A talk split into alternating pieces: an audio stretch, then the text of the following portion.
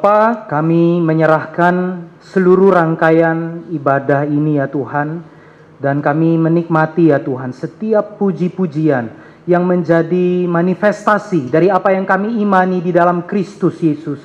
Tuhan, juru selamat, penebus kami Tuhan, yang rela menyerahkan hidupnya sebagai korban persembahan yang sejati kepada Bapa sehingga kami yang percaya kepadanya pun kami boleh mempersembahkan hidup kami untuk kemuliaan Tuhan.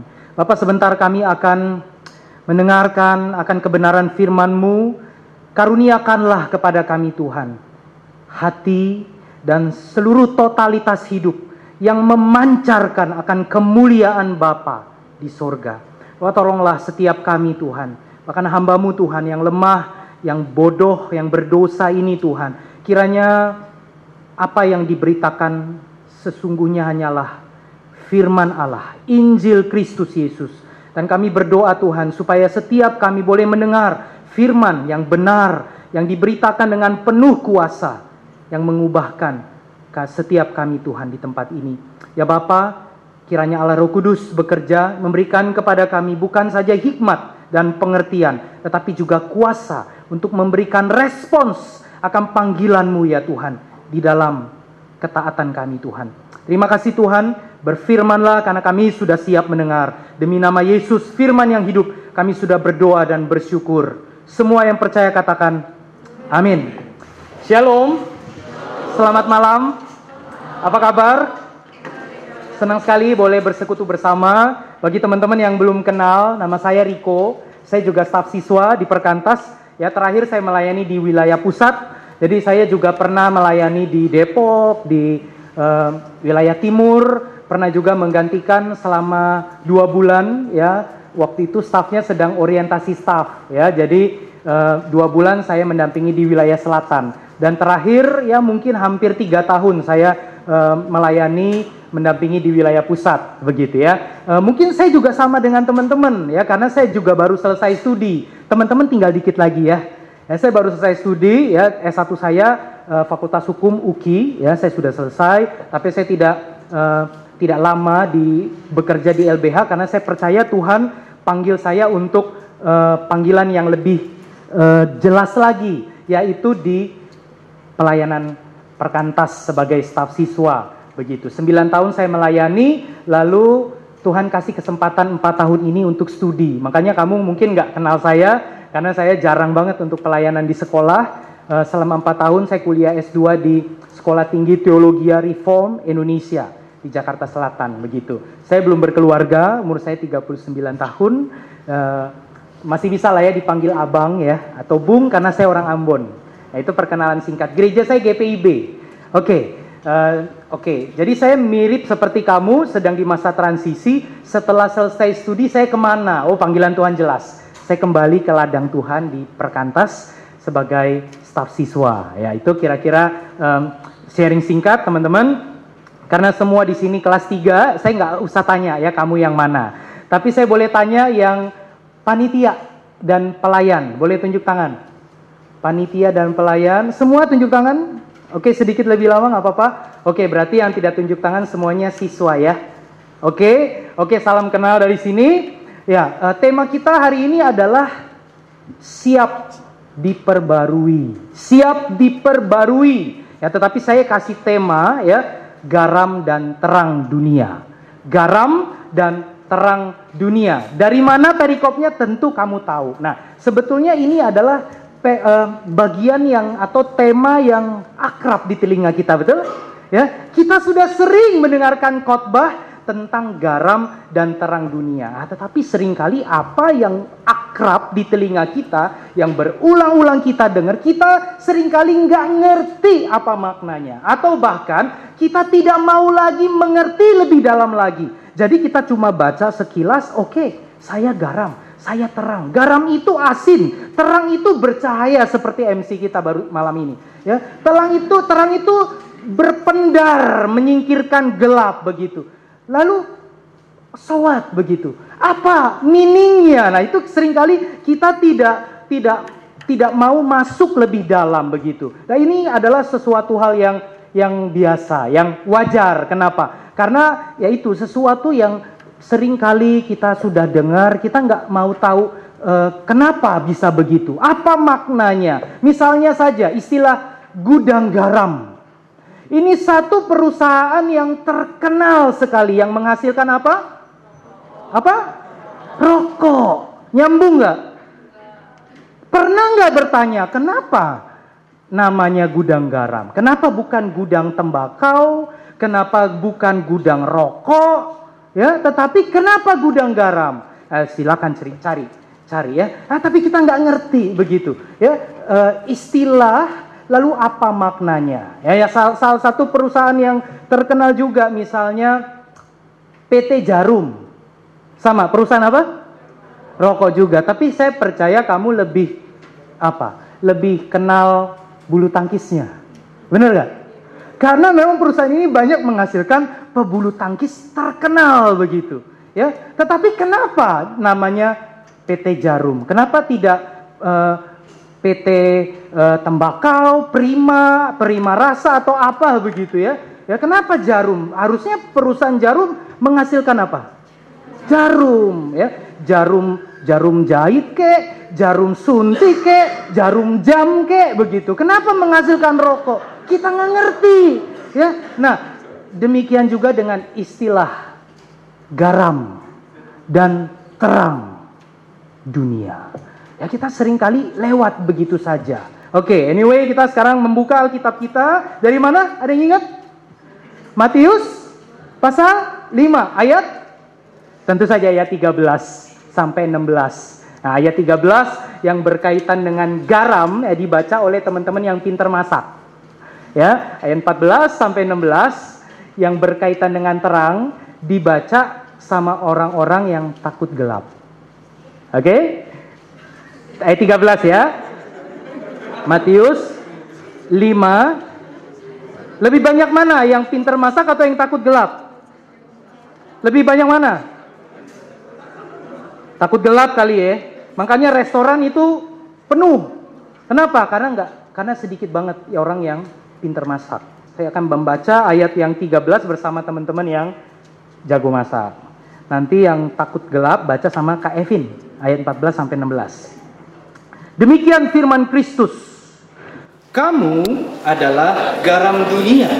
Jika garam itu menjadi tawar, dengan apakah ia diasinkan? Tidak ada lagi gunanya selain dibuang dan diinjak orang. Oke,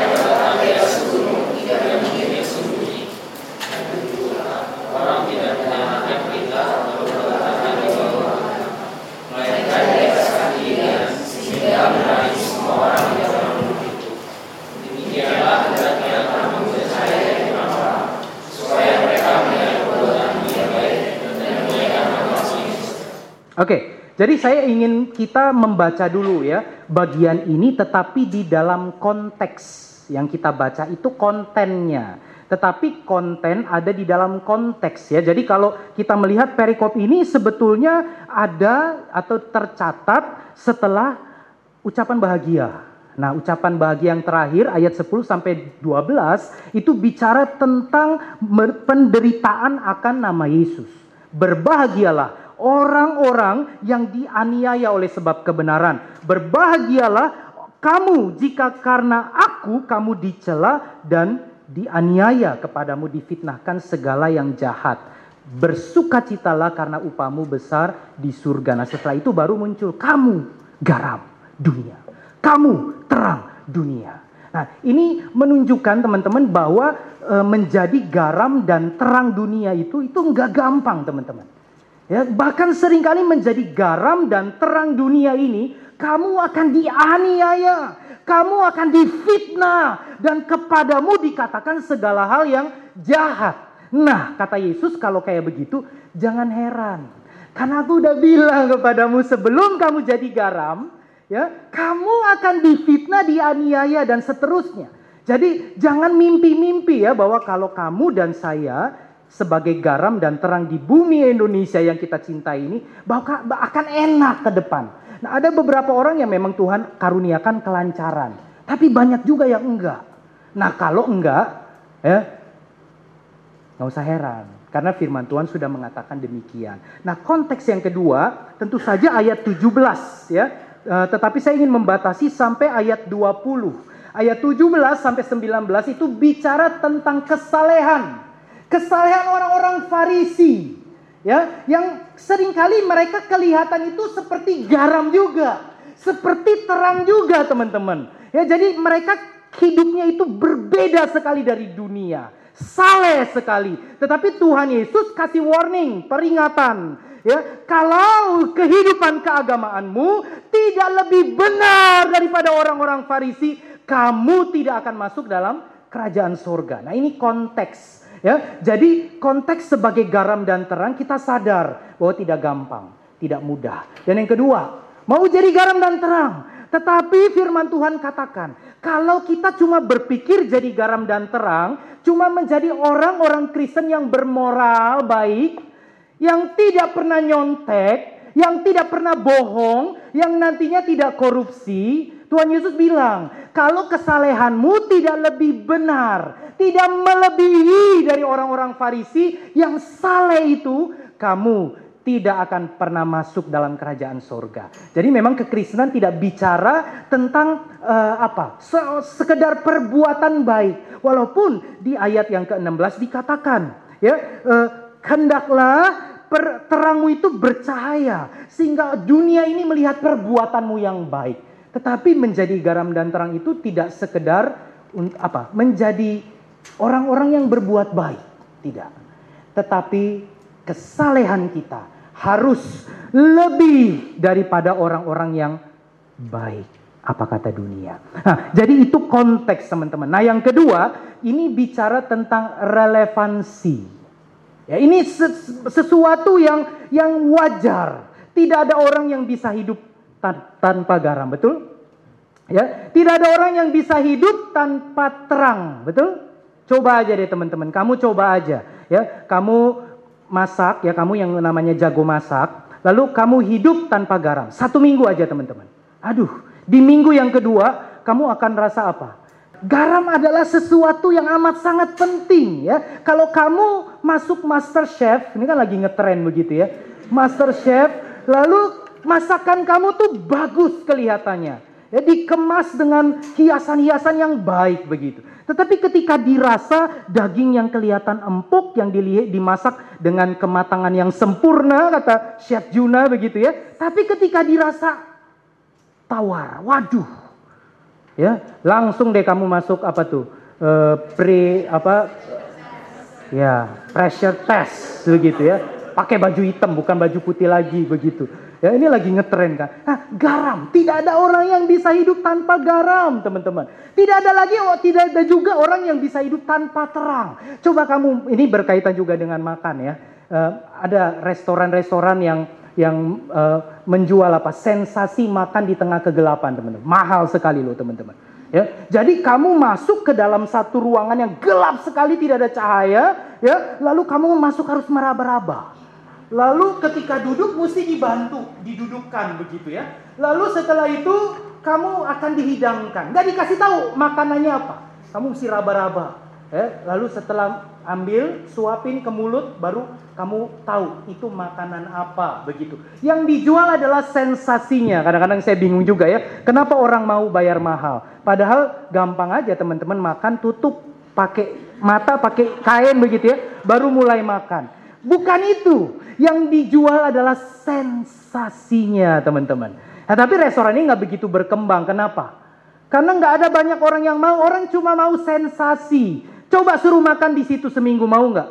Udah mahal. Bingung juga ya kalau pesen hot plate atau dihidangkan hot plate gimana? Mau raba-raba. Waduh ada menu baru deh. Ya, barbecue jari manusia. Ya, Waduh teman-teman, ya nggak ada orang yang bisa hidup tanpa garam. Tidak ada orang yang bisa hidup tanpa terang. Ya, jadi teman-teman, yang kedua adalah tentang relevansi. Yang ke, yang pertama tadi saya bicara tentang konteks. ya. Konteks sebagai garam dan terang tidak gampang. Dan Yesus menuntut standar yang lebih daripada sekedar menjadi siswa atau nanti jadi alumni siswa, jadi mahasiswa atau jadi alumni yang baik dan bermoral. Lebih daripada itu. Yang kedua, bicara tentang relevansi. Di mana saja dunia membutuhkan garam. Di mana saja kamu berada, dunia membutuhkan terang. Nah, ini membawa kita kepada yang ketiga, yaitu identity identitas. Nah, Yesus lagi bicara, kamu adalah garam, kamu adalah terang. Yesus nggak ngomong begini ya, kamu harus jadi garam, kamu harus jadi terang. Yesus nggak ngomong, kamu akan jadi garam, kamu akan jadi terang dunia enggak. Yesus ngomong, you are the salt of the world, you are the light of the world. Dan ini harusnya menjadi satu hal yang membuat kita bersuka cita. Kenapa? Karena dalam Yohanes 8, Yesus mengatakan apa? Aku terang dunia. Di Matius pasal 5, Yesus mengatakan, kamu terang dunia. Berarti kita dan Yesus sama-sama terang dunia. Waduh teman-teman ini harusnya menjadi satu hal yang membuat kamu merasa tersanjung, terhormat. Kenapa? Karena Yesus terang dunia telah merefleksikan atau memantulkan cahayanya kepadamu. Dia memberikan cahayanya kepadamu sehingga kamu dan saya menjadi terang-terang kecil yang akan menerangi dunia ini. Jadi teman-teman ini bicara tentang identity, ya. Jadi ini bukan soal menjadi garam dan terang, teman-teman. Kenapa? Menjadi garam dan terang bukan tugas kita. Itu tugasnya siapa, teman-teman? Tugasnya Allah. Allah yang menjadikan kamu dan saya sebagai garam dunia. Dia yang menjadikan kamu dan saya menjadi terang dunia. Tadinya kita anak-anak yang yang gelap ya. Tadinya kita itu anak-anak yang hampir sama, yang sama dengan dunia ini. Tadinya kita anak-anak setan. Tetapi oleh karena Allah begitu besar kasihnya kepada kamu dan saya, maka dia memilih kamu dan saya dan dia mengutus Yesus anaknya untuk mati menggantikan kamu dan saya. Ya, dia menebus kita sehingga kita sekarang sudah dibawa dari gelap menuju kepada terangnya yang ajaib. Jadi ini bicara tentang identitas teman-teman. Kamu dan saya, kita bukan apa ya, bukan harus jadi terang.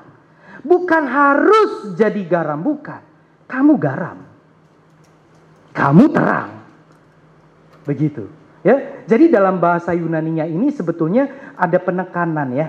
Kamu, kamu adalah garam dunia. Nanti di ayat 14 dikatakan lagi, kamu, kamu adalah terang dunia. Jadi Yesus sedang memberikan penekanan, ya, seolah-olah ya dunia ini akan tetap tawar kalau tidak ada garam dunia. Dunia ini akan tetap gelap kalau tidak ada terang dunia. Maka berperanlah sebagai garam dan terang dunia. Amin. Itu message-nya, ya. Berperanlah, ya, berkaryalah, bersikaplah, Teman-teman hadir di tengah-tengah dunia ini sebagai garam dan terang. Jadi bukan berpik, ber, bukan bicara tentang gimana ya supaya saya menjadi garam. Enggak, kamu sudah jadi garam. Kamu sudah jadi terang. Tadinya kamu bukan garam. Kamu itu entah apa namanya ya, mineral atau bahan kimia yang lain apalah namanya itu ya. Tetapi sekarang kamu sudah jadi sodium klorida uh, of the world ya. ya. Tadinya kamu gelap, tapi sekarang kamu dibawa dari kegelapan menuju terangnya yang ajaib. Supaya kamu betul-betul bercahaya sebagai terang dunia. Nah, saya sekarang kita ngomongin tentang garam ya teman-teman. Memasak bisa menjadi sesuatu yang menakutkan bagi bagi beberapa orang. Khususnya yang nggak pintar masak ya. Di kampus saya di STTRI kadang-kadang bulan Juli begitu ya. Setelah mahasiswa praktek dua bulan pulang ya. Lalu giliran mbaknya sekarang libur ya. Jadi pembantu-pembantu yang biasanya masak itu libur. Jadi selama dua minggu kami akan masak. Nah biasanya kami akan masak lima menu. Jadi dua sayur sama tiga lauk. Enak ya? Kalau mau kuliah coba aja nanti bisa tanya-tanya ya tentang kuliah di STT itu seperti apa. Nah, salah satu yang mengasihkan adalah ketika Mbak libur. Jadi mahasiswa-mahasiswa itu akan masak bersama. Nah, di situ bisa terjadi persekutuan, bisa juga terjadi peperangan, teman-teman. Ya, karena biasanya yang nggak bisa masak itu harus masak. Nah, kadang-kadang misalnya bikin kuah sup begitu ya. Ini gimana caranya supaya kuahnya kental begitu ya. Wah, apa kalau nggak kental ya dibuang ya bikin lagi begitu. Kadang-kadang gimana membuat supaya kuahnya kuning begitu. Biasanya kuning pakai apa sih teman-teman? Pakai kunyit. Nah, kalau nggak kuning-kuning juga biasanya kunyitnya langsung diparut semuanya dimasukin ke situ. Eh kekuningan teman-teman. Buang sebagian, tambahin lagi air panas itu rasanya kayak gimana teman-teman. Eh tapi itu itu sesuatu yang yang mengasihkan teman-teman. Nah, masakan tanpa garam teman-teman. Itu berarti apa teman-teman? Apa teman-teman? Hambar ya, tawar. Kita tidak berselera dan kadang-kadang se senikmat apa pun bentuknya kalau rasanya tawar teman-teman, kamu mungkin kesel juga makannya. Ya, saya heran ya uh, kalau tim saya yang masak begitu ya, padahal lakinya biasanya ada lima, ceweknya itu cuma dua. Tapi masakan habis teman-teman. Jadi sebenarnya bukan kita yang hebat. Yang hebat siapa teman-teman? Yang makan teman-teman. Kok bisa mereka bisa makan masakan dari orang-orang yang nggak pinter masak begitu. Nah jadi teman-teman asin, asin itu memang sesuatu yang yang yang yang menyenangkan ya. Tetapi kalau keasinan teman-teman nggak enak juga ya. Kalau keasinan biasanya orang bilang apa? Ini mau apa? Mau kawin nih. Padahal tau? Ada hubungannya nggak? Kagak ada teman-teman. Uh, apa hubungannya kalau orang masak keasinan, lalu dibilang wah ini mau kawin nih. Nggak ada hubungannya teman-teman. Ya, jadi jadi memang uh, asin itu adalah sesuatu yang yang yang uh, yang yang yang nikmat begitu ya bagi beberapa orang. Kalau orang bilang, Mas jangan manis ya mas, asin. Apa gado-gado atau ketoprak begitu ya. Karena memang suka asin. Tapi kalaupun yang tidak suka asin, tentu tidak suka tawar juga, betul? Iya enggak? Jadi pokoknya harus punya rasa. Jadi garam adalah memberikan rasa. Nah teman-teman jangan pikir bahwa di Palestina itu seperti kayak di Indonesia. Indonesia itu kaya akan rempah-rempah ya. Jadi kita bisa substitusi. Misalnya nggak ada garam, mungkin kita bisa pakai apalah sesuatu yang e, merica. Merica bisa nggak membuat jadi asin?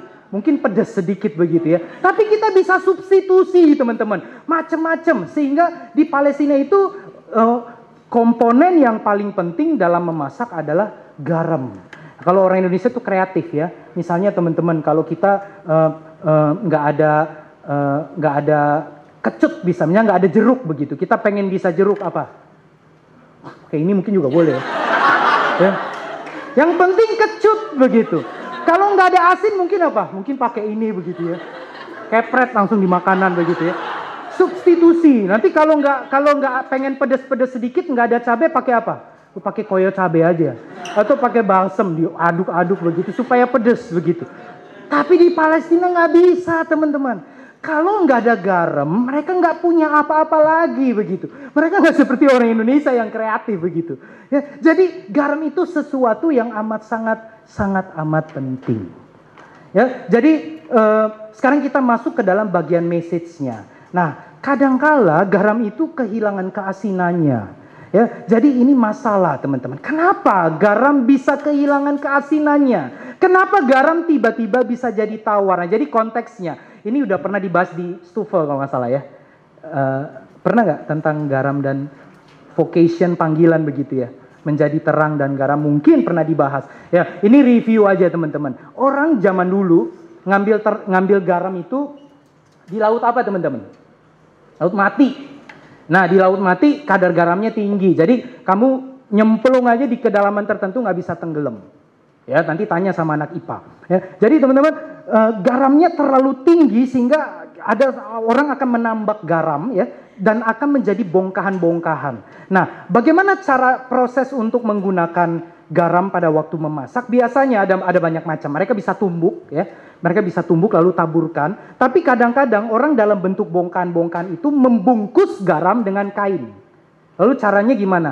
Nanti masakan misalnya bikin sup sup kaki babi misalnya. Enggak ya, nggak mungkin orang Israel haram.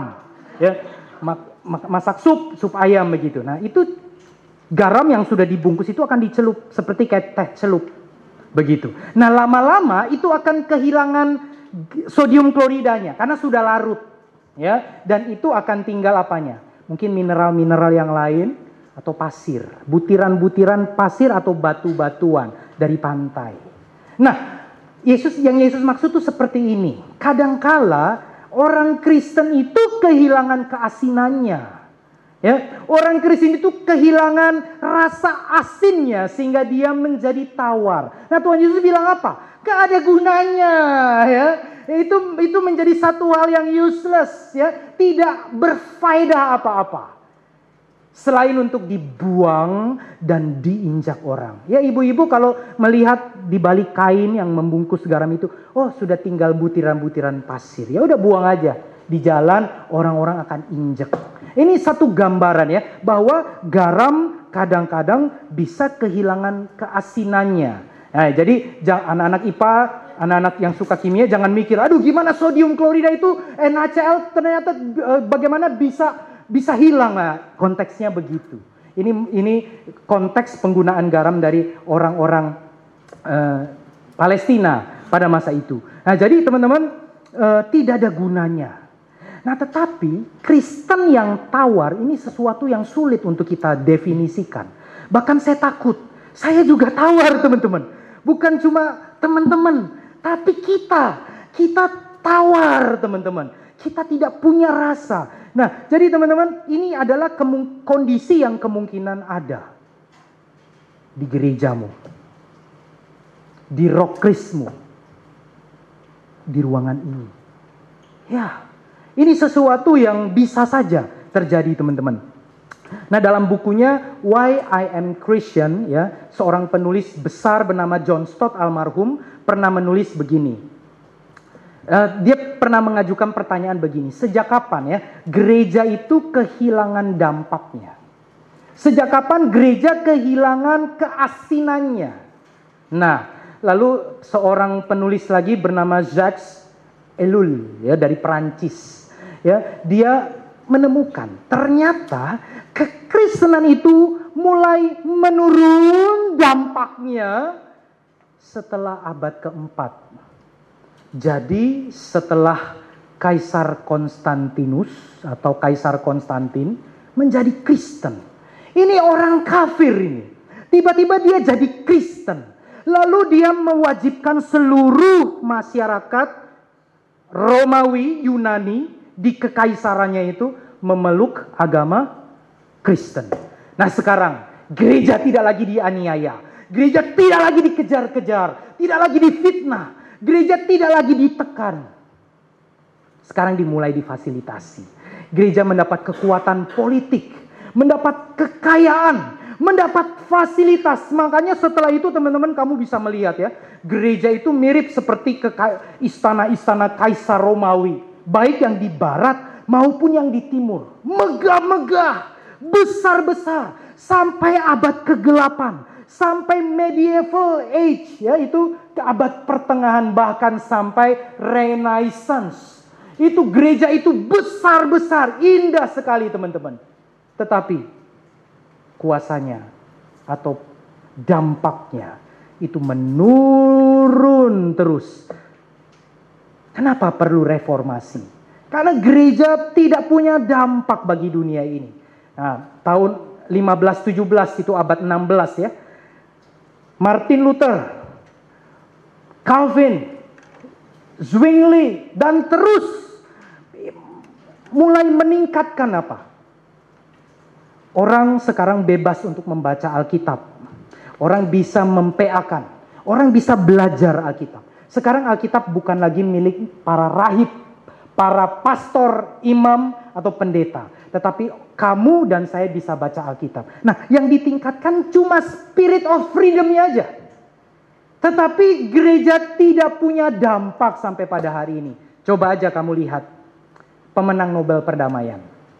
Coba kamu lihat, coba kamu telusuri, ada nggak orang Kristen di situ? Mungkin ada. Beberapa dari kalangan saudara-saudara Katolik, Mother Teresa, ya, Uskup Belo, ada beberapa orang Katolik yang yang menerima Nobel. Ada orang Kristen, coba kamu lihat sedikit sekali. Ya.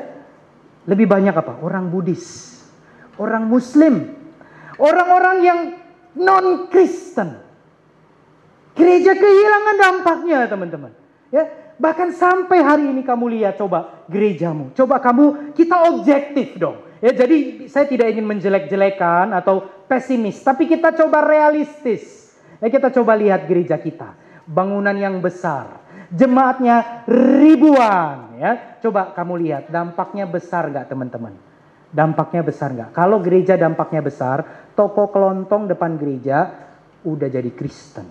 Kalau gereja dampaknya besar, maka masyarakat di sekitar gereja itu sudah menjadi Kristen. Coba teman-teman, kamu pikir gereja dengan program-program yang besar, kunjungan ke penjara, kunjungan ke panti asuhan, ke panti jompo, melakukan pelayanan misi, bangun pos PI di mana-mana. Bagus. Tetapi gereja kehilangan dampaknya, teman-teman. Gereja menjadi tawar. Ya, gereja kehilangan akan keasinannya, teman-teman. Ya, jadi memang ini satu pertanyaan yang John Stott tanyakan. Sejak kapan gereja kehilangan dampaknya? Nah, tentu saja kita melihat ya bahwa gereja kehilangan dampaknya yaitu ketika gereja menjadi dicintai oleh dunia ini. Gereja kehilangan dampaknya, yaitu ketika gereja dipuja-puja oleh dunia ini. Dan memang gereja tidak dipanggil untuk dicintai dunia ini.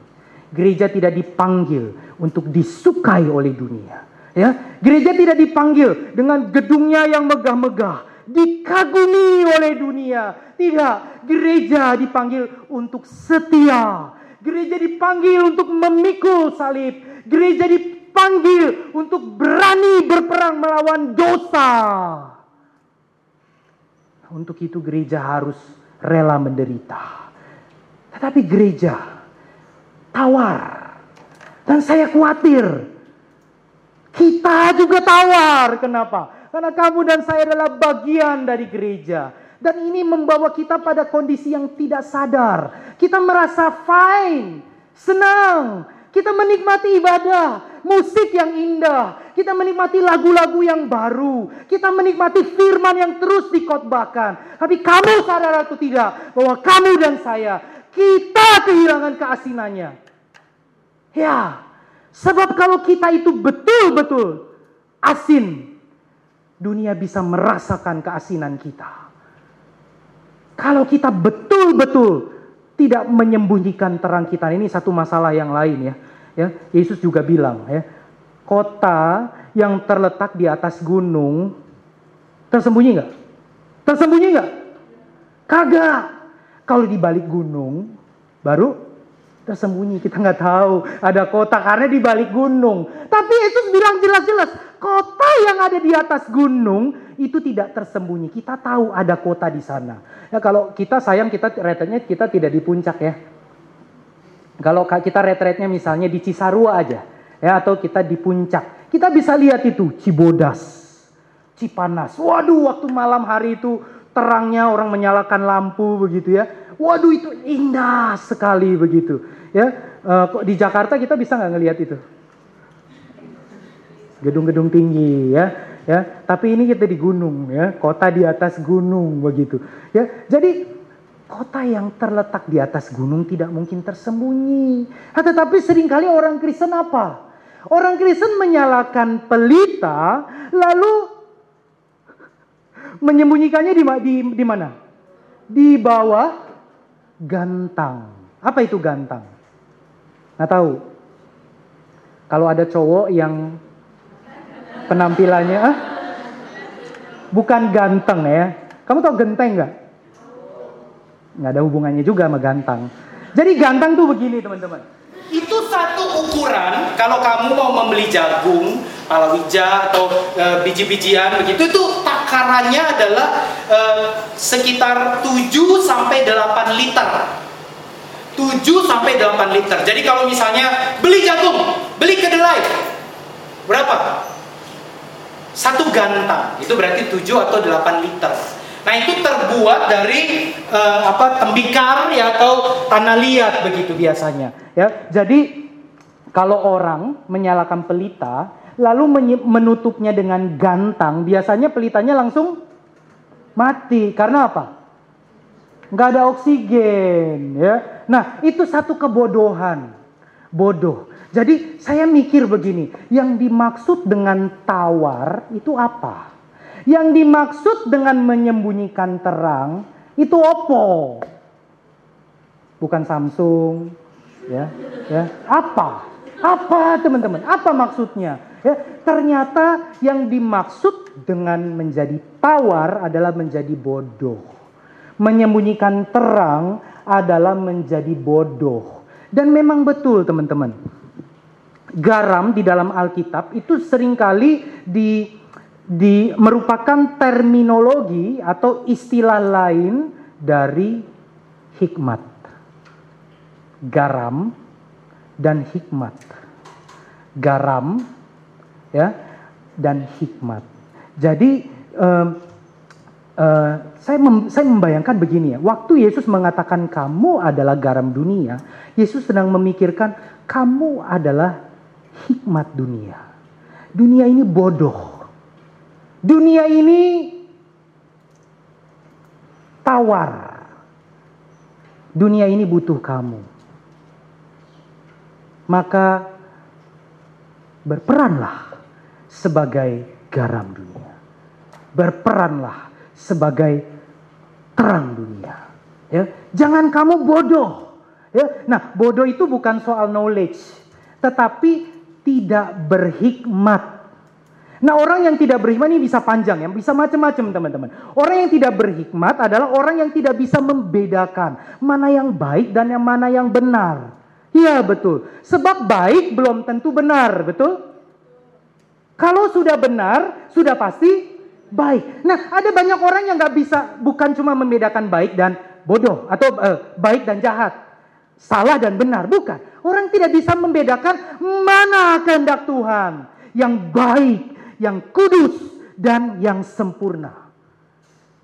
Nah, itu artinya apa? Ketika kita hadir di tengah-tengah dunia ini, kita harus betul-betul mencerminkan hikmat Allah. Nah, hikmat Allah itu dinyatakan dari mana? Dari Alkitab.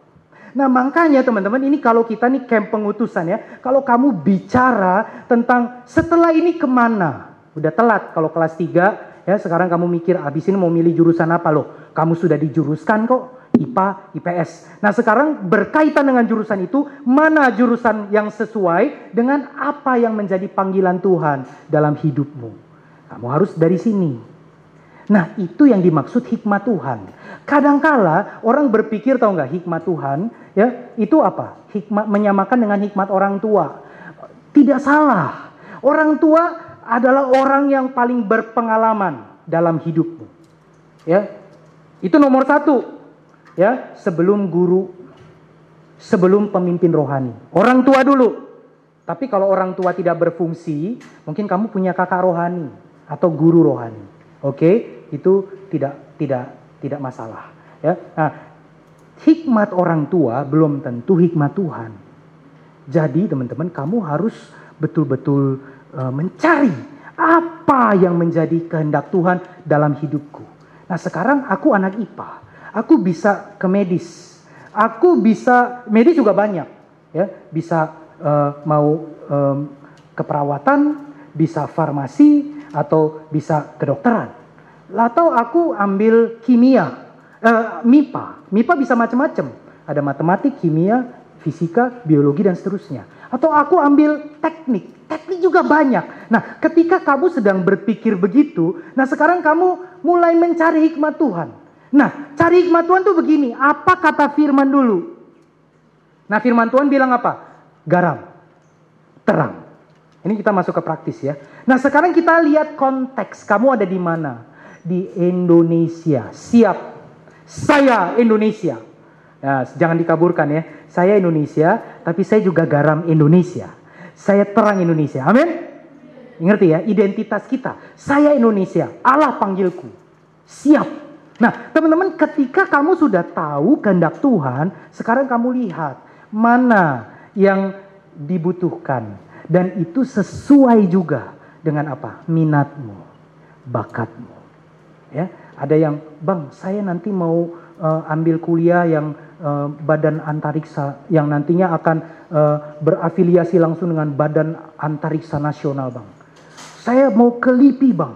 Saya mau ke uh, apa yang kalau uh, uh, apa selek apa sensus penduduk itu namanya apa BPS ya saya mau ke STIS bang. Ah, nanti saya mau kuliah ambil stan bang, begitu. Oke, tetapi apakah kamu sudah menjadi garam? Sorry, bukan menjadi garam. Apakah kamu sudah memikirkan hikmat Tuhan? Tuhan panggil kamu di sana supaya Tuhan pakai kamu menggarami Indonesia di bidang itu. Jadi Tuhan ingin kamu mencapai cita-citamu yang tinggi-tinggi itu loh yang sesuai dengan minat kamu, bakat kamu. Tuhan mau, tapi kamu mesti cari apa pimpinan Tuhan. Ya, jadi Tuhan juga bisa pakai kan pimpinan orang tua, hikmat orang tua untuk menuntun kamu pada kehendak Tuhan. Cara kerja Tuhan berbeda-beda, tetapi yang Tuhan inginkan kamu betul-betul bertindak sesuai dengan hikmat Tuhan. Ya, jadi tidak asal-asal uh, menggarami begitu ya. Lihatlah pot, uh, apa yang prospek misalnya. Uh, saya pengen jadi pedagang. Uh, saya pengen uh, saya pengen ini jadi orang kaya. Jangan berangkat dari situ teman-teman. Ya.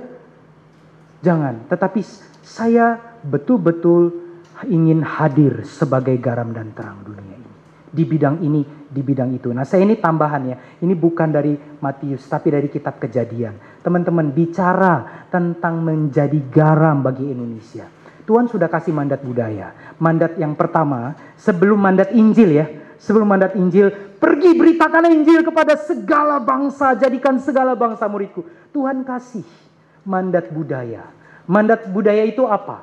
Tuhan bilang apa? Beranak cuculah, bertambah banyaklah, penuhilah bumi, kuasailah dan taklukkanlah itu.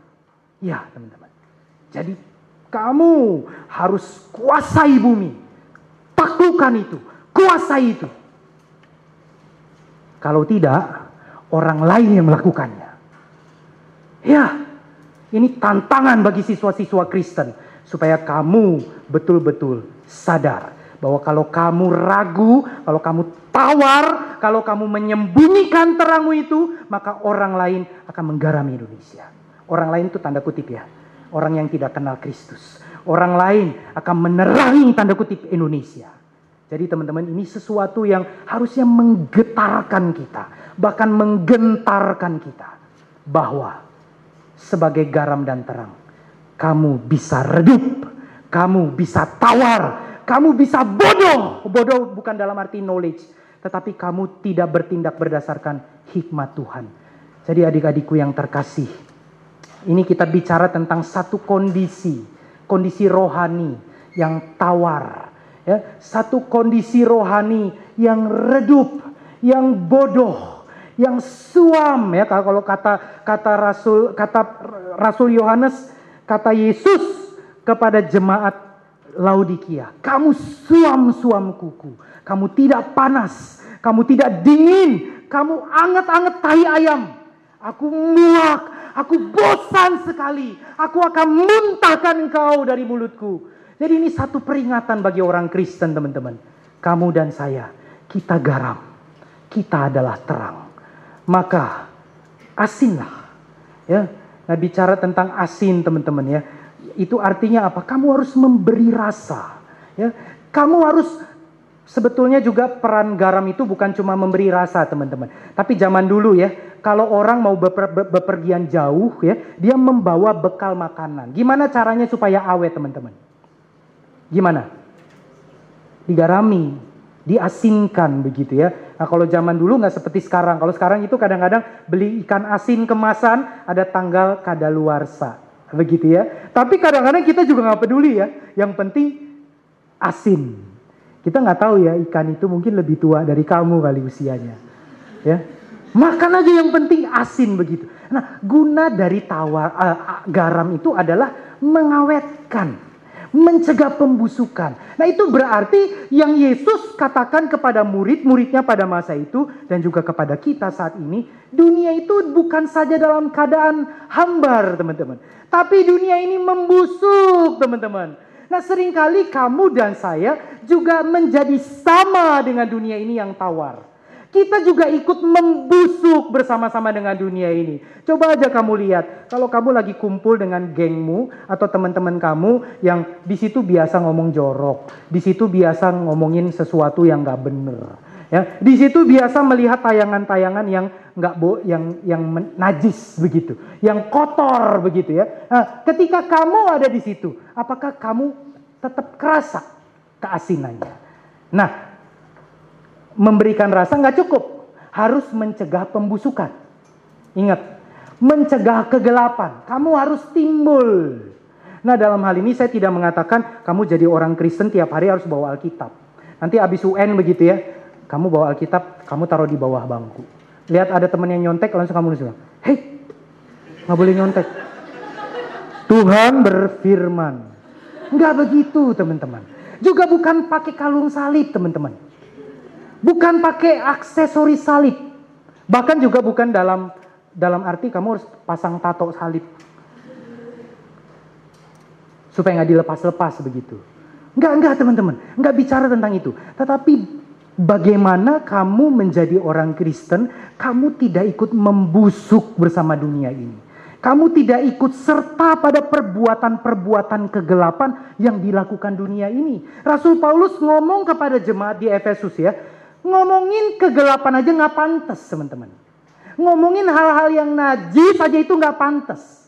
Ini kamu ngomong dengar cerita porno gitu ya. Nih gue punya nih cerita jorok nih. Gue cerita A sampai Z. Wah ketawa lucu gitu ya. Terus kamu sebagai garam, sebagai terang begini. Gue gue punya cerita yang lebih jorok lagi. Aduh teman-teman sama busuknya kamu dengan dunia ini teman-teman. Enggak. Tuhan Yesus ingin kamu mencegah pembusukan itu. Kamu tidak ikut nyontek. Kamu tidak ikut melakukan hal-hal yang najis. Jadi teman-teman yang terkasih, ini ini satu masalah. Teman, saya tidak ingin firman Tuhan yang kamu baca ini kedengarannya simple. Gampang untuk kamu lakukan. Enggak, enggak gampang teman-teman. Saya pun juga ada dalam kondisi tawar sebagai saya yang berkhotbah ini teman-teman. Ya, saya kadang-kadang kalau berantem dengan pacar saya gitu ya. Saya kadang-kadang marahnya luar biasa teman. Dan saya ingin menghakimi begitu. Kata-kata saya mungkin menyinggung dia, menekan dia. Itu baru satu hal yang yang membuat orang terdekat kita jadi terluka teman-teman. Gimana dosa-dosa yang lain? Gimana sikapmu terhadap supir angkot? Gimana sikapmu terhadap cleaning service? Gimana pertemananmu dengan teman-teman yang lain. Apa yang kamu lakukan di kamarmu yang tertutup? Apa yang kamu lakukan? Apa yang kamu simpan dalam handphonemu? Apa yang kamu simpan dalam flash diskmu? Apa yang kamu simpan dalam laptopmu yang papa mamamu tidak tahu, tapi Tuhan tahu. Kalau kamu tetap sama dengan dunia ini, teman-teman, ya, tawar kamu, redup kamu, dan itu kebodohan. Kenapa? Karena kamu harusnya jadi terang. Karena kamu harusnya menjadi garam. Bukan menjadi busuk sama dengan dunia ini. Bukan menjadi sama dengan kegelapan dunia ini. Kamu mengerti nggak apa yang Bang Riko sampaikan? Kamu menangkap nggak? Sebetulnya sense nggak? Peka nggak apa yang sebetulnya ingin disampaikan? Jangan jadi sama dengan dunia ini. Ketika kamu nanti meninggalkan bangku SMA, ya kamu masih jadi garam dan terang. Masih garam dan terang maksudnya. Dan berperanlah di kampus. Nanti di dunia alumni teman-teman. Ada siswa zaman dulu ya nih saya juga pernah mimpin kelompok kecil di SMA 1 Depok. Ya dia bilang Bang doain besok UAS. Oke. Saya akan doakan supaya kamu mengandalkan Tuhan sungguh-sungguh dan berjuang belajar sungguh-sungguh nanti kamu lihat Tuhan akan berkarya buat kamu. Dia jawab SMS saya. Iya bang, tapi gue juga ngerti sih bang. Ada ada mata kuliah yang ketika gue udah belajar pun, gue udah berdoa pun, gue masih tetap nggak bisa bang ngerjainnya. Yaitu bahasa Jepang dan bahasa Sunda. Aduh, waktu saya bilang gitu, dengar itu, saya langsung bilang begini. Saya berdoa untuk kamu supaya kamu menang terhadap ujian yang sesungguhnya di hati kamu. Ujian yang sesungguhnya itu di hati kamu. Apakah kamu mau betul-betul mengandalkan Tuhan dan kamu mau jujur dan kamu mau setia kepadanya. Ini orang yang ngomong ini dulu juga waktu di kampus sebelum bertobat nyontek juga ikut kelompok kecil. Sampai pemimpin kelompok kecil saya itu, Riko, nggak boleh nyontek. Kenapa? Saya udah udah bertekad nggak mau nyontek. Tapi nggak bisa. Ngerjainnya gimana dong? Entah saya salah belajar, atau saya salah strategi, atau atau saya lupa. Pokoknya saya nggak bisa. Dan saya dalam hati saya mikir Tuhan, saya di bawah ada buku Tuhan. Saya tahu halamannya udah saya tandain. Saya buka aja Tuhan. Saya lihat clue aja. Kata kuncinya Tuhan saya bisa ngerjain. Tapi itu kan nggak jujur. Nah kadang-kadang kita kompromi dalam hal yang seperti itu teman-teman. Dan kita mengatakan apa? Fine-fine aja. Orang lain melakukannya. Nah kalau orang lain melakukannya, berarti kamu ikut membusuk bersama dengan dunia ini. Kamu ikut tawar. Dan kamu ikut serta dalam perbuatan-perbuatan kegelapan. Teman-teman, seorang yang bernama Henry Nowen ya, dia pernah dia pernah menulis begini, uh, buku yang namanya uh, apa hmm, kembalinya dari uh, anak yang hilang begitu ya dia menulis dia memposisikan dirinya itu seperti anak sulung nah si sulung ini ngomong begini saya kadang-kadang envy sama adikku sama si bungsu itu kok bisa iri irinya kenapa dia bisa main sama pelacur-pelacur Sembarangan hidupnya. Saya juga pengen kayak dia. Tapi saya nggak berani. Nah orang Kristen kadang-kadang seperti ini teman-teman. Kita tahu perbuatan-perbuatan kegelapan. Kita tahu apa itu dosa. Apalagi kamu yang ikut kelompok kecil sudah tahu apa yang namanya proyek ketaatan. Kita tahu yang namanya pornografi itu dosa. Yesus sudah bilang kan, kalau kamu memandang perempuan, ya lalu kamu menginginkan dia, kamu sudah berzina dengan dia dalam hatimu. Jadi perzinahan bukan ngomongin soal hubungan seks, tapi mikir berfantasi sudah berzina. Apalagi ketika kamu onani masturbasi. Dan kamu masih melakukannya sampai hari ini. Mungkin. Ya. Nah teman-teman, menjadi garam dan terang itu seperti apa sih teman-teman? Menjadi berbeda dari dunia. Kalau dunia melakukannya, kamu jangan melakukannya.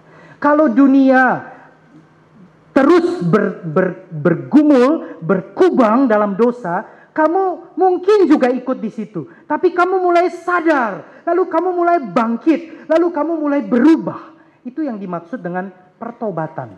Saya pernah cerita di mungkin di retret TPS atau mungkin di mana begitu ya. Mis, coba kamu bayangkan ya, ada seorang anak, ya dia itu mahasiswa. Satu kali dia bangun kesiangan, nggak pakai lagi sikat gigi, mandi, dia cuma ambil titik air, basuh matanya, siap-siap ganti pakaian, pergi ke kampus. Lalu mamanya bilang begini, bang, bang, tolongin mama dong, buangin sampah. Apa? Buangin sampah? Mama nggak ngerti. Saya mau presentasi proposal mah misalnya. Saya mau presentasi paper mah di kampus. Saya nggak ada waktu mah. Buang aja sendiri. Nah, bisa nggak kebayang itu siswa, eh, mahasiswa yang kayak gimana? Ya, yang kasar sama orang tua, mahasiswa yang yang kurang ajar, tidak hormat, ya. Kita bisa membayangkan itu ya. Nah, tetapi teman-teman, mahasiswa ini tiba-tiba ikut retret. Di retret itu ada KKR. Dia dengar berita tentang Injil. Manusia berdosa, manusia butuh Kristus. Siapa yang percaya kepada Kristus tidak akan binasa, melainkan selamat beroleh hidup yang kekal. Siapa yang mau percaya? Angkat tangan. Semua dia semua angkat tangan, dia juga ikut angkat tangan. maju, didoain sama mbak tuanya. Waduh, aku berubah, aku berubah. Wah, seminggu setelah retret KKR, sama harus presentasi paper mata kuliah yang lain. Sama kondisinya, bangun kesiangan. Lalu mamanya ya lihat dia baru baru bangun tidur nggak pakai mandi bang nggak pakai mandi bang nggak mah gue udah terlambat oke bang sebelum berangkat boleh nggak tolongin mama lagi? Angkat sampah buang keluar. Apa? Mama nggak tahu? Saya ini ditungguin dosen mah angkat sampah itu nggak penting. Mama kan bisa melakukannya. Sorry mah gue nggak ada waktu. Goodbye. Terus naik motor. Ada perubahan nggak? Ada perubahan nggak? Ada perubahan? Nggak ada. Tapi di tengah jalan dia naik motor atau dia naik kereta begitu ya. Di tengah jalan dia mikir, aduh, kok saya rasa perasaan saya nggak enak.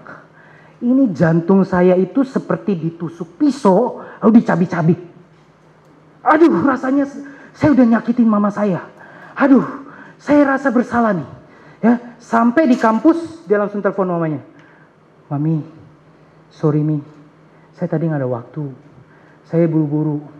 Tapi saya tahu saya udah nyakitin mami dengan kata-kata saya. Mi maafin ya mi. Saya janji besok saya akan buang sampah. Ya, mi maafin mi. Doain mi supaya saya presentasi nilainya dapat A. Makasih ya mi ya. Tuhan berkati mi dah. Ada perubahan nggak? Ada perubahan nggak? Ada perubahan nggak? Ada. Itu yang dimaksud garam. Jadi teman-teman kondisi ini mau diapain teman-teman?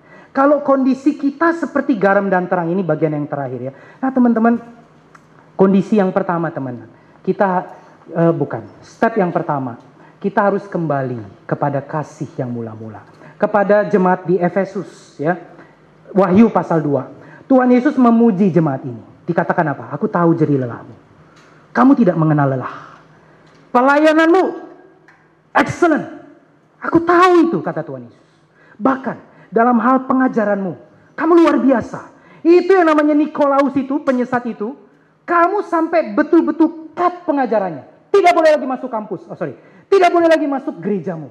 Ya, sampai akhirnya di-cut begitu. Pengajaran excellent. Bahkan, aku tahu kamu bertahan dalam penganiayaan. Kamu didera, kamu dirajam, kamu dibunuhi satu persatu jemaatmu, tapi kamu bertahan. Kamu hebat. Yang keempat Tuhan Yesus bilang, aku tahu bahwa kamu begitu berjuang dan aku tahu jeri lelahmu. Jeri lelah Tuhan Yesus ngomongin dua kali. Jadi empat pujian. Tapi Tuhan Yesus bilang apa? Tapi kamu, kamu melakukannya itu bukan untuk aku. Kamu melakukannya untuk kamu sendiri. Kenapa? Kamu kehilangan kasih yang mula-mula. Kamu kehilangan kasihmu yang semula, yang sebetulnya begitu berbunga-bunga, berkobar-kobar. Kalau orang jadian begitu ya. Ya, bahkan sebelum jadian teman-teman. Sebelum jadian cintanya berkobar-kobar. Setelah jadian teman-teman, cintanya mulai menurun teman-teman. Ya, uh, cintanya berganti apa teman-teman? Komitmen, keintiman, komunikasi yang baik. Tapi berbunga-bunga lagi nggak? Enggak. Ya, nggak begitu. Coba aja nanti kalau kamu pacaran. Nah, saya pikir Tuhan baik juga ya. Kalau kita setiap kali ketemu lawan jenis berdebar-debar begitu ya. Kita bergumul, kita bergumul, kita berdebar-debar begitu. tiba-tiba jadian. Hari kedua, hari ketiga pasca jadian, seminggu, sebulan masih berdebar-debar juga. Jantungan kamu. iya enggak? Iya enggak? Tuhan baik banget. Nah, tetapi Tuhan Yesus menuntut begitu. Kasih yang semula. Kasih bahkan bukan cuma kasih yang berbunga-bunga di awal, tetapi kasih yang terutama, kasih yang terutama. Makanya Tuhan Yesus juga bilang kepada uh, Lukas pasal 14 dikatakan apa? Kalau kamu tidak membenci bapakmu, tidak membenci ibumu, tidak membenci anakmu laki-laki dan perempuan, kamu tidak layak menjadi muridku. Jangan salah, bacanya nanti Matius 10 karena dikatakan apa? Kalau cintamu kepada orang tuamu melebihi cintamu kepadaku, kamu tidak layak jadi muridku. Kalau cintamu kepada anakmu dan seterusnya. Kalau cintamu kepada jurusanmu, kepada profesimu. Kalau cintamu kepada uangmu. Kalau cintamu kepada jabatanmu begitu ya, itu melebihi cintamu kepadaku, kamu tidak layak menjadi muridku. Jadi yang pertama, bagaimana kita bisa menjadi asing lagi? Bagaimana supaya kita bisa mendapatkan rasa asing kita, supaya kita bisa menggarami dunia yang tawar ini, menggarami dunia yang membusuk ini. Teman-teman kembalilah kepada kasih yang mula-mula. Kasih Allah yang dicurahkan lewat pribadi Yesus Kristus yang sudah kamu kenal sebelum kamu ada di tempat ini. Kamu sudah kenal dia. Kamu yang ikut kelompok kecil, kamu yang sejak SMP, mungkin sejak SD kamu sudah bertobat. Kamu yang sudah mendengar berita tentang Injil Yesus Kristus menyelamatkan kamu di waktu kamu masih sekolah minggu. Kamu sudah mendengar cinta itu. Nah sekarang teman-teman, datanglah kepada Kristus dengan cinta itu dan cintailah dia seperti kamu pertama kali mendengar tentang cintanya dicurahkan kepadamu. Cintailah dia. Ya, jadi teman-teman itu yang pertama, yang kedua, ya, masih ada waktu lima menit lagi. Ya, jadi teman-teman, kita harus kenal siapa diri kita.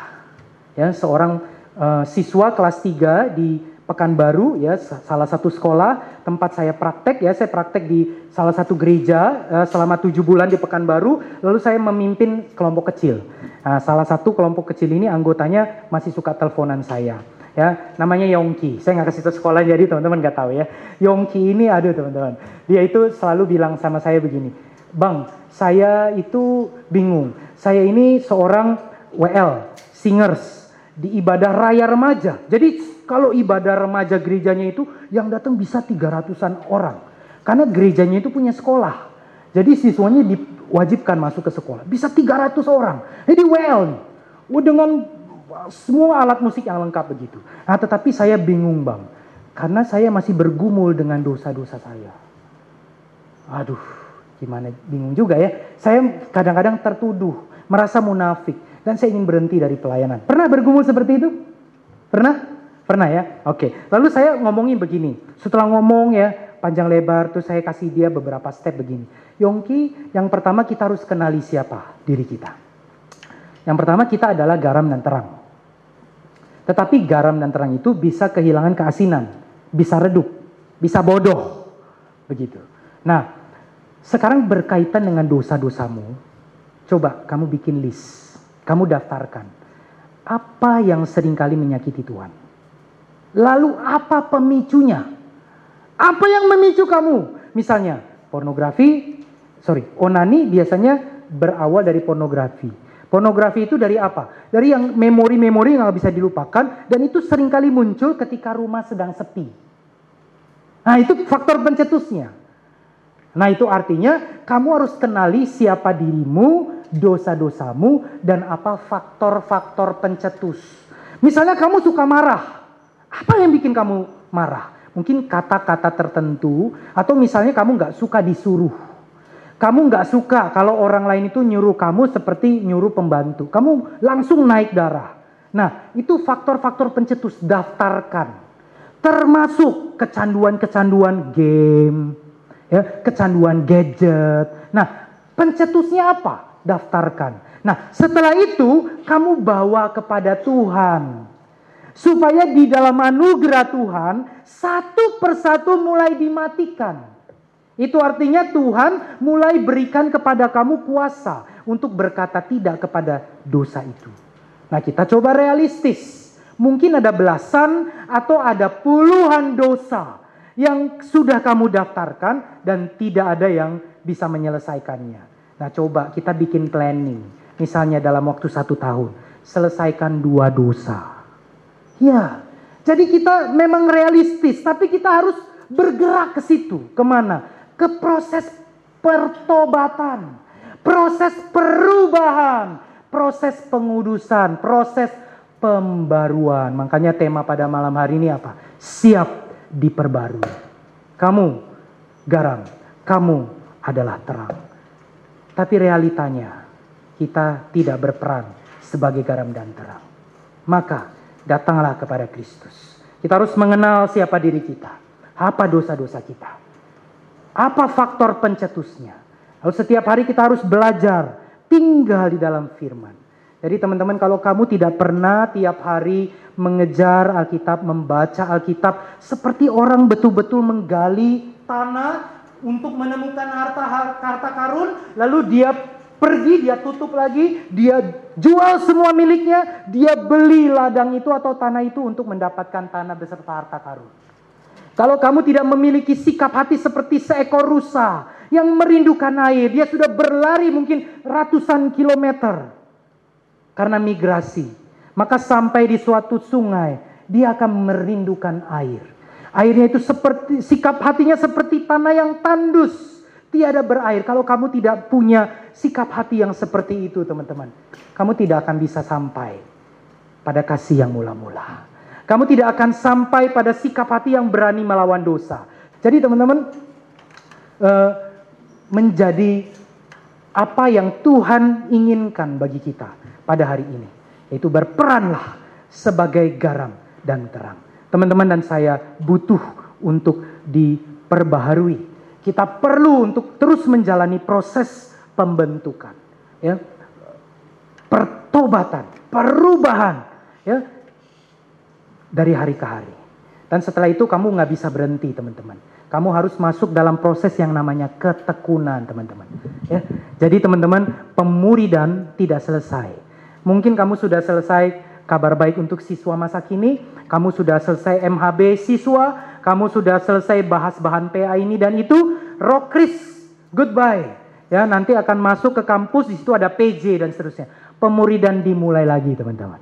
Ya, pemuridan tidak selesai. Kamu masuk di dalam ketekunan. Nanti ada juga orang-orang yang akan memberi diri ya sebagai seperti kakak-kakak layan di sini sebagai PKK, sebagai pelayan, pembimbing rohani bagimu. Bersyukurlah ada orang-orang yang akan menjadikan kamu murid-murid yang sejati yang akan menggarami dunia ini, menerangi dunia ini. Dan itu dimulai kapan teman-teman? Sekarang. Mulai sekarang, bukan nanti. Bukan nanti, nanti tergantung gua nanti dapat di kampus mana, teman-teman. Enggak, mulai sekarang, teman-teman. Mulai detik ini juga. Tuhan ingin membaharui kamu, Tuhan ingin kamu dikuduskan, Tuhan ingin kamu bertekun di dalam panggilannya sehingga nanti lihat. Lihat nanti teman-teman. Mungkin lima tahun, enam tahun, ya, kamu akan lihat ya. Bagaimana Tuhan sudah memproses kamu mulai dari hari ini.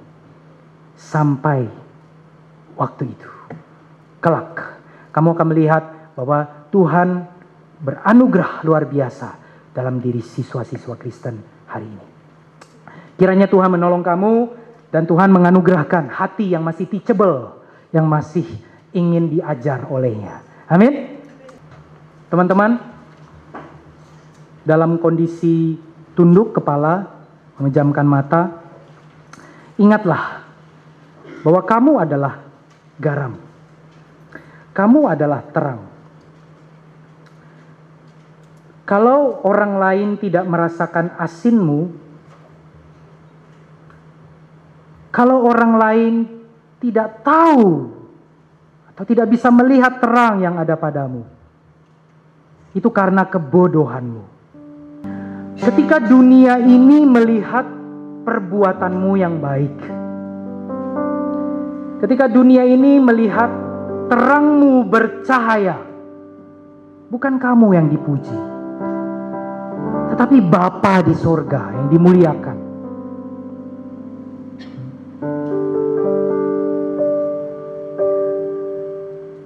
Oleh karena itu, marilah kita terus mengingat bahwa kalau perbuatan-perbuatan baik kita berbicara, maka orang bisa melihat akan terang kita dan mereka akan memuliakan Bapa di surga. Dalam kondisi demikian bukankah penginjilan adalah sesuatu yang efektif yang mudah untuk dilakukan. Karena ketika perbuatan baik kita berbicara, maka perbuatan itu diteguhkan oleh kata-kata kita. Masalahnya, lebih sering kali berbicara. Kita sering kali mengatakan Tuhan, Tuhan.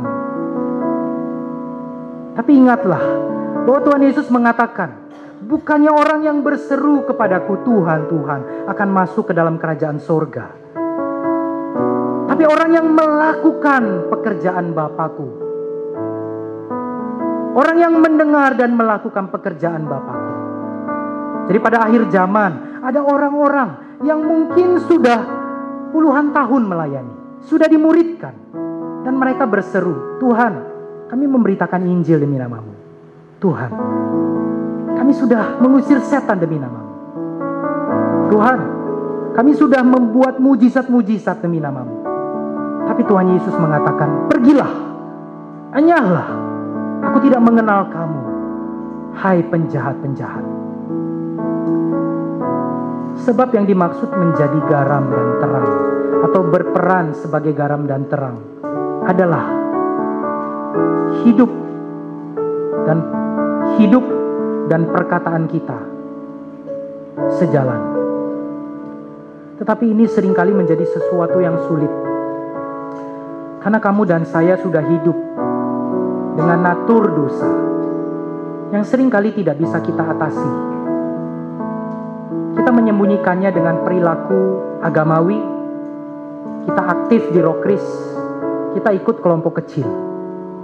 Kita sering kali bicara firman. Bahkan dalam kesempatan-kesempatan mungkin kita sudah mengajar sekolah minggu, kita sudah sering kali menjadi worship leader yang baik. Tapi kita tidak menyadari bahwa masalah yang terjadi adalah di hati kita. Masalah rohani yang suam, yang tawar, yang redup, saya ingin kita boleh sadar akan hal ini. Sehingga firman Tuhan mengatakan, kembalilah kepada kasih yang mula-mula. Dan belajarlah mengenal aku. Ketika engkau mengenal aku, maka engkau akan mengenal dirimu sendiri. Engkau akan tahu siapa dirimu sendiri. Engkau akan belajar untuk menyadari apa dosa-dosamu? Apa yang men menyebabkan kamu berdosa? Dan kamu akan belajar untuk membuat perencanaan, membuat planning untuk berperang melawan dosa satu persatu. Maka kuasa akan diberikan kepadamu. Tuhan akan berikan apa yang kamu perlukan untuk hidup kudus, untuk hidup menyenangkan dia, untuk mengutamakan dia lebih dari apa pun.